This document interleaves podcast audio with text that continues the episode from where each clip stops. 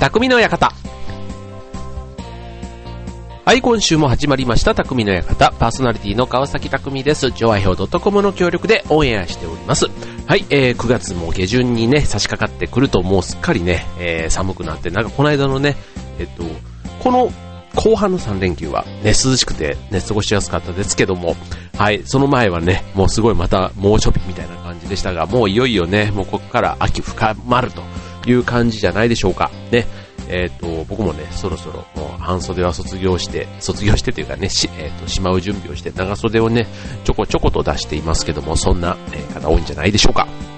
はい、ということでね、10月になればね、運動会がね、今春も多いですけども、秋もね、運動会シーズンということで、ね、これからね、そんな準備、ね、いろいろ、ね、忙しく、結構ね、運動会って子供を、もうね、そうですけど、親が意外と忙しかったりするんですよね。はい。なので、うちもね、例に漏れず、小学生が2人いる家なのでね、母親は、はい、なんか、運動会では今回ないんだけど、運動会はね、春なんですよ。春だから、その代わりというかね、文化祭みたいな、なんかバザーみたいな、そういうね、全校イベントがあってですね、それの準備に、検品というかね、物を集めとか、いろいろね、お母さんは忙しい。まあ、お父さんも頑張らないとダメなんですけど、ね、親がとにかくね、忙しいっていうのがね、改めてよく分かってきましたね。これ普通にね、働いてるお母さんとか、きっとね、両立させるのはすごく大変なんだろうな、なんて思いますけども。はい。で、まあね、秋といえばね、もうこの3連休もそうでしたが、もうね、渋滞ね、みんな行楽地にね、前すごくね、こういう消費をね、こう、促すというか、うん、お金を使うのは僕はね、基本的にいいことだと。思っているので、ね、天気がね、良くても悪くても、ね、行き先決めて、とりあえず行ってみたらね、絶対楽しいことがあると思うので、うん、これからの秋の行楽シーズンね、そういうどっかね、行き先ここって決めてね、うん、行ってみるのがいいんじゃないかなと思いますよね。はい。で、そう、この間ね、銀座にある、秋田のお店というかね、生ハゲというね、お店に行ってきたんですけども、うん、もう名前の通りね、秋田の郷土料理、きりたんぽですとかね、そういったものとかもいろいろ食べさせてくれる、なんかもう店の雰囲気からも、こう、いろりはないものの、なんかいろりがありそうな、ね、そういう、木造の、銀座のビルの中にあるんですけどね、こう、大黒柱というかね、そういう梁みたいなものが、ちょっとこうね、趣がある感じになっていて、はい。で、この店ね、名前の通り、生ハゲが出てくるんですよ。ショータイムみたいな感じで、1時間に1回ぐらい出てくるのかな。うん、でね、本物の生ハゲがね、各テーブルをこう練り歩いてね、こうやってくれるんですけど、うん、まあね、僕ね、本物の生ハゲ見たことないから、お面はね、多分本物だと思うんですね。うん、で、あと動きはどうなんだろうな、全然わかんないですけど、まあ、テレビで見るのはね、大体こう子供をびっくりさせてわーって泣いてるような、なんかそういうシーンが多いじゃないですか。うん、で、まあね、こうそうは言ってもね、都会の居酒屋の中でやっているショーですから、うん、意外とね、こう掛け合いというか、なんかその動きもね、ちょっと現代っぽいというかね、あ、こういう感じなのかな。でも実際に秋田に行くとね、もう少しこう地元のああいう青年会みたいな方とかがやってたりするっていうことなので、なんかもっとね、こうリアリティというか、うん、そこまでフレンドリーじゃないんだろうな、なんて思いながら見てましたけどね。はい。ということでね、今日はね、一つはまず前半ではね、秋田。ね、この間は新潟県でしたけども、今回はね、秋田という、ちょっとね、お届けしたいと思います。あとね、この秋にね、ふさわしいドライブナビということでね、たまにはドライブの話も後半はお送りします。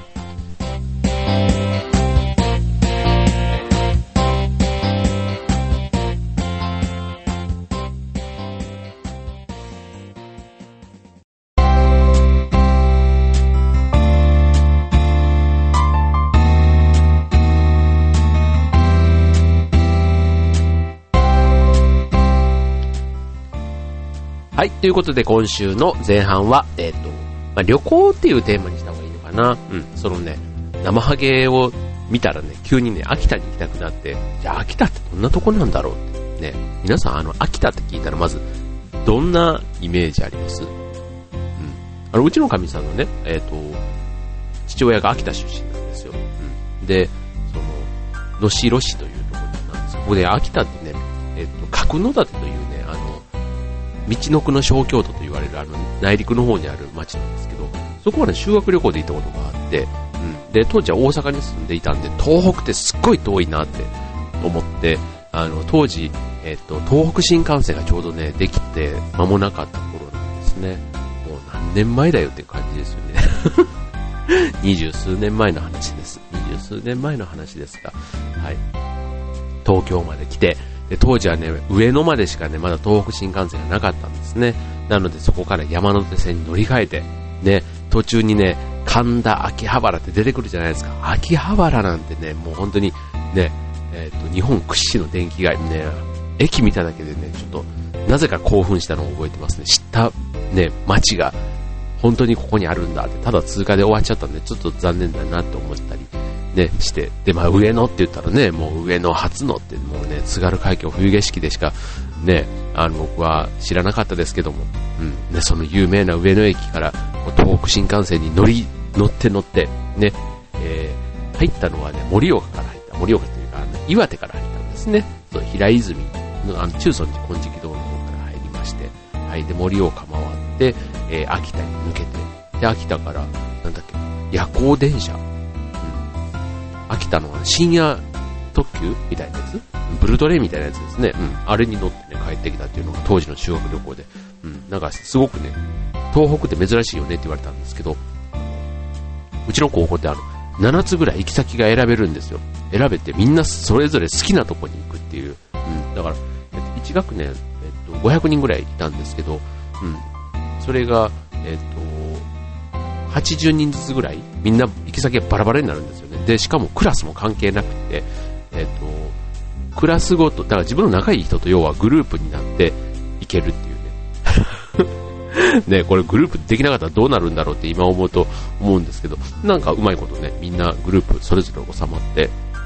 そう。で、ちなみに行き先が、1つ目が北海道、2つ目が東北、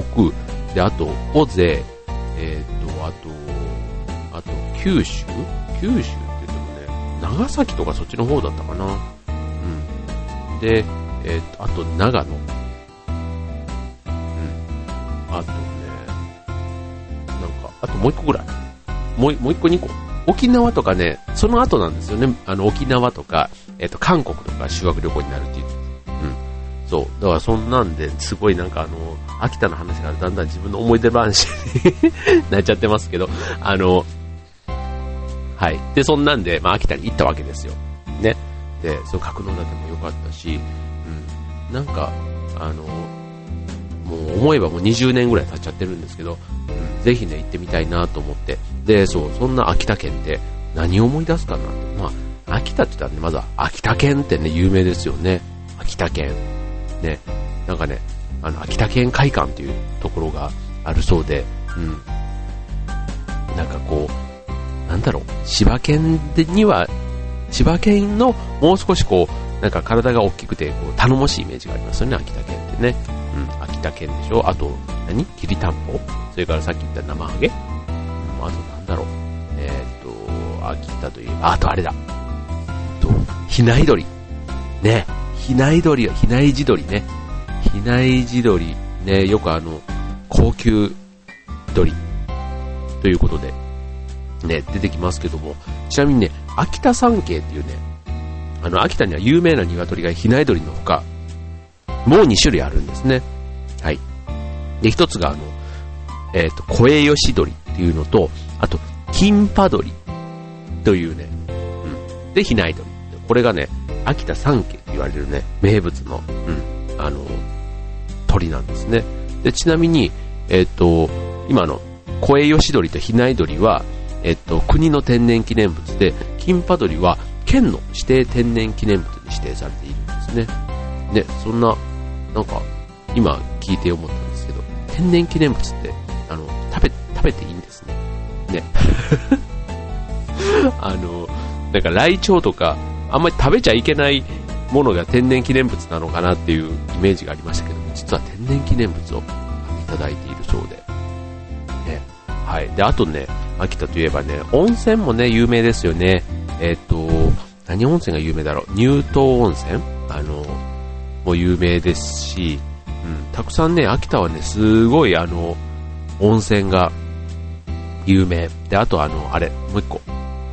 そうそう、温泉もそうだし、あとね、世界遺産があるんですね、秋田県ってね。白神山地。ね。これね、そちらの方に行くとね、世界遺産センターなんていうね、またね、ね、こう、簡単に、こう、世界遺産のことが学べるというね、そんなね、便利な施設もあったりします。うん。あとね、これ、やっぱり知ってる人がね、誰かいてくれたらもっとね、いろいろね、効率よく回れるのかもしれないですけど、ね、なんかガイドマップ片手に、うん、自分で行きたいところに行ってみるなんていうのもね、やっぱり旅の醍醐味かと思いますね。ね、秋田県、ね、なかなかね、秋田美人、そうだ、秋田美人とも言いますよね。佐々木希ちゃんは秋田出身ですし、あと、演歌の、ね、藤あや子さんも秋田出身ですよね。うん、そんなね、秋田の有名人、ね、美人どころも多いです。ね、そんなね、秋田、ね、ぜひちょっと、車で行くにはね、少し遠いんですけどね、ちょっと足を伸ばしてね、見るのもいいんじゃないかなと思いますね。はい。ということで、生ハゲの話から、ちょっと遠いドライブ、ね、この秋、行楽シーズンね、これからです。まだね、行き先決まってない方もね、ちょっとね、1泊2日だと短い、でも2泊3日で行くとちょうどいいかなっていうところで、ね、秋田ご紹介しました。続いては1泊2日のドライブコースということでね、ちょっと近場ご紹介してみましょう。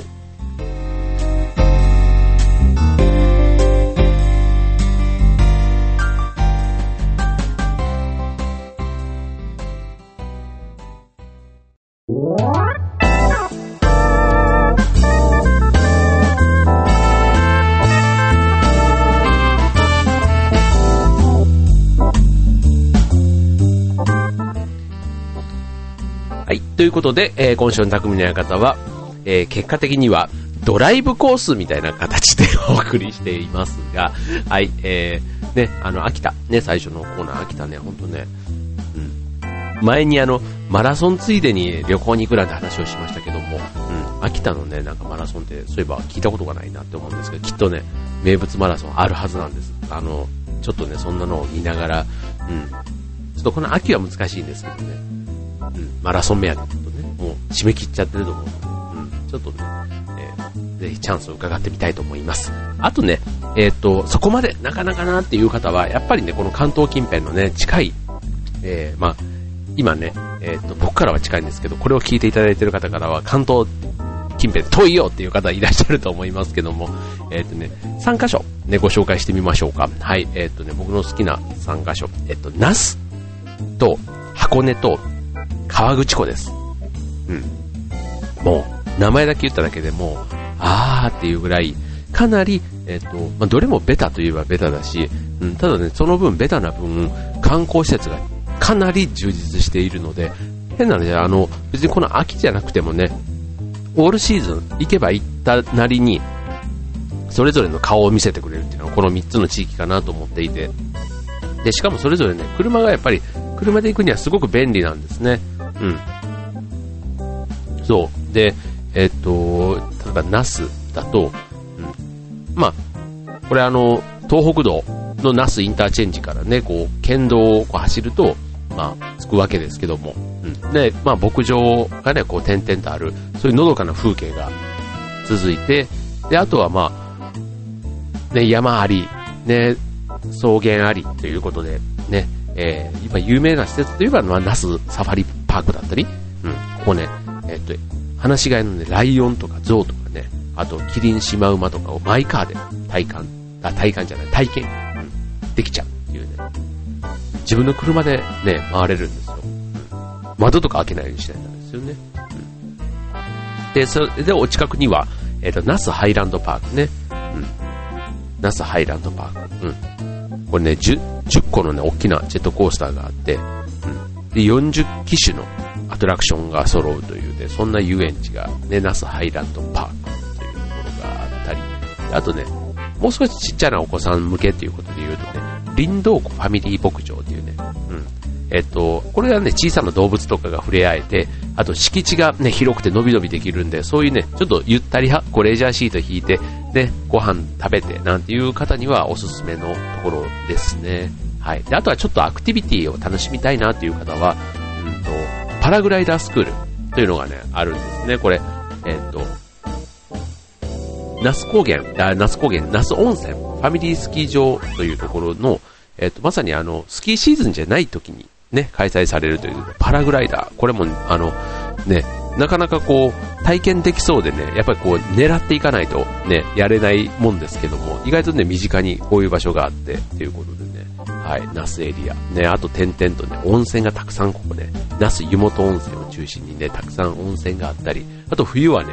こう、スキーがね、結構、ね、山の中でできたりするので、うん。ここもやっぱりね、秋冬、ね、季節問わず、ね、行き先としては楽しめる場所かなと思いますね、那須高原。はい。で、続いて、ね、こちらメジャーです。もう全国に名を轟かせる箱根。ね、箱根駅伝でも有名。ね、なんか、箱根駅伝だけ見てると、ね、道路がやっぱり中心なので、なかなかね、箱根の名所案内というわけにはいかないんですけども、うん。ね、まあ、この秋だったら、例えば、すすきを見るとかね、仙石原の、すすき、ね、一面が黄金色にこう染まる、ね、秋の箱根ですけども、うん、ここね、意外と箱根って、まあ、高山というかね、まあ、ちょっと高いので、その高山植物とか湿地帯の珍しい植物なんかもね、見れるということで、うん、こう四季折々の、まあ、この時期だとすすきがね、まあ、秋ということで、ね、見ていただいたりとか、あと、まあ、ドライブコースとしては、まあ、芦ノ湖のスカイラインね、これ富士山と芦ノ湖がね、一望できるっていうね、もう、箱根のかなり超デートコースになる、メジャーな道路ですけども、はい、そういうところを走ってみたり、で、あとはね、箱根といえばさっきの那須にも負けない、もうね、温泉ですよね、箱根温泉、ね、箱根湯本、ね、ふもとの方から、ね、上の方までたくさんの温泉があります。日帰りのね、入浴もあったり、あとはね、小涌園のユネッサンなんていうね、そんな施設もね、あって、ね、ここもちょっとね、贅沢に、たまのね、こう、休みをゆっくり、ね、癒されたい、そんな方はね、箱根方面、ね、いいんじゃないかなと思いますね。あと、彫刻の森美術館とかね、意外と脳を、ね、右脳をね、刺激するような、そういう感性を磨く場としてもね、ガラスの森美術館とかね、星の王子ミュージアムとかね、あとポーラ美術館とかね、あと箱根ラリック美術館、結構ね、美術関係多いんですね。あと箱根駅伝のファンはね、箱根駅伝ミュージアムなんていうのもあったりするんでね、結構、ゆったりしたら、うん、ちょっと、美しいものとかね、芸術を楽しんでみる。そんな場所としてね、箱根はいいかもしれませんね。はい。で、あと最後。河口湖です。河口湖。ね、去年ね、河口湖マラソンでね、ちょうど11月ぐらいに行ってきたんですけども、うん、そう、河口湖。ね、こちらは、まあ、富士山のね、ふもとということで、まあ、富士急ハイランドが近くにあってね、うん、これじゃないかっていうのがね、ジェットコースターね、2006年に、っていうことで、結構ね、じゃないかって僕ね、富士山以来ね、ちゃんとそういう系を乗ったことがないんですけど、2006年にね、じゃないかが登場してるんですね。しかも、ね、それで、今年、ね、7月に、最大落下角度、120度。120度ですよ。90度じゃないんですよ。120度ってことは、内側にえぐれてるわけですからね。えぐれているコースター、高飛車というね、コースターが今回登場したということで、はい。絶叫マシーン、ね、大好きという人はね、まず富士急でしょうね。河口湖といえば。ね。で、あとは、まあ、ね、河口湖もね、意外とさっきの箱根に近い感じで、結構美術館とかがね、多いんですね。なんか、そういうもんなんですかね。なんかこういうところ、うん。結構ね、多いんですね。この、河口湖美術館とか、あと、河口湖ミューズ館とか、あと、久保田なんとかさん美術館とかね、うん、うん、まあ河口湖ね、河口湖と西湖っていうね、まあ湖が近くて、これインターでいうと河口湖インターチェンジというのがね、近くにありまして、うん、であと、まあ、ミュージアム、あとレクリエーション施設、ロープウェイなんかもねあったりするんで、うん、結構ここもカップル、家族ね、家族も、ちっちゃな子供からね、例えばお年寄りでもゆっくり、過ごせる。まあ温泉とかはねあんまりないんですけどね、ただ景色を眺めたりね、そういうのには全然、すごくいいと思いますよ。はい。都心からだとね2時間ぐらいでね着いちゃいますからね。はい。ということで、この秋ね、那須と箱根と河口湖ね、なんか生き慣れた感じがあるけども、もう一回ね、そんな場所だからこそね、その中でも行ってない場所にあえて行ってみると、新しいね、街の魅力が発見できるんじゃないでしょうか。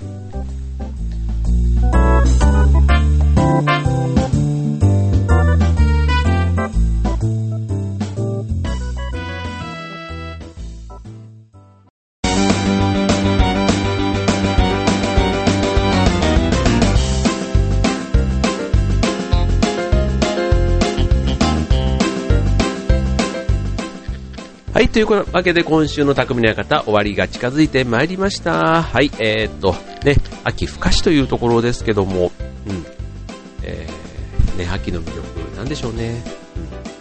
こう、音楽の秋、読書の秋、スポーツの秋、食欲の秋、ね、いろんな秋がありますけども、ね、僕はなんといってもね、今週末に控えている、船橋競馬場ダート駅伝&ダートレースということでね、こちらがいよいよ今週土曜日に迫ってまいりました